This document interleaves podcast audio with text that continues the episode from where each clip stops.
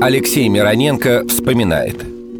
Прежде чем отправиться на фронт, я со своими товарищами в течение двух месяцев проходил военную подготовку, а после был отправлен на Украину.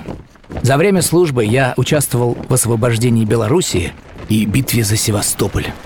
Кровавая бойня была во время освобождения Севастополя, прямо под Сапун горой. В составе 85-го гвардейского полка мне удалось освободить Польшу и дойти до Берлина. Там нас и застала новость о Великой Победе.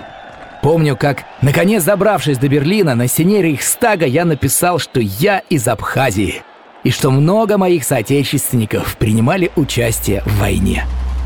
После Германии нас перебросили в Польшу, где мы находились полгода. Затем меня отправили в Воронеж, и уже в 1950 году из Воронежа я демобилизовался. Приехал в Абхазию, где обзавелся семьей –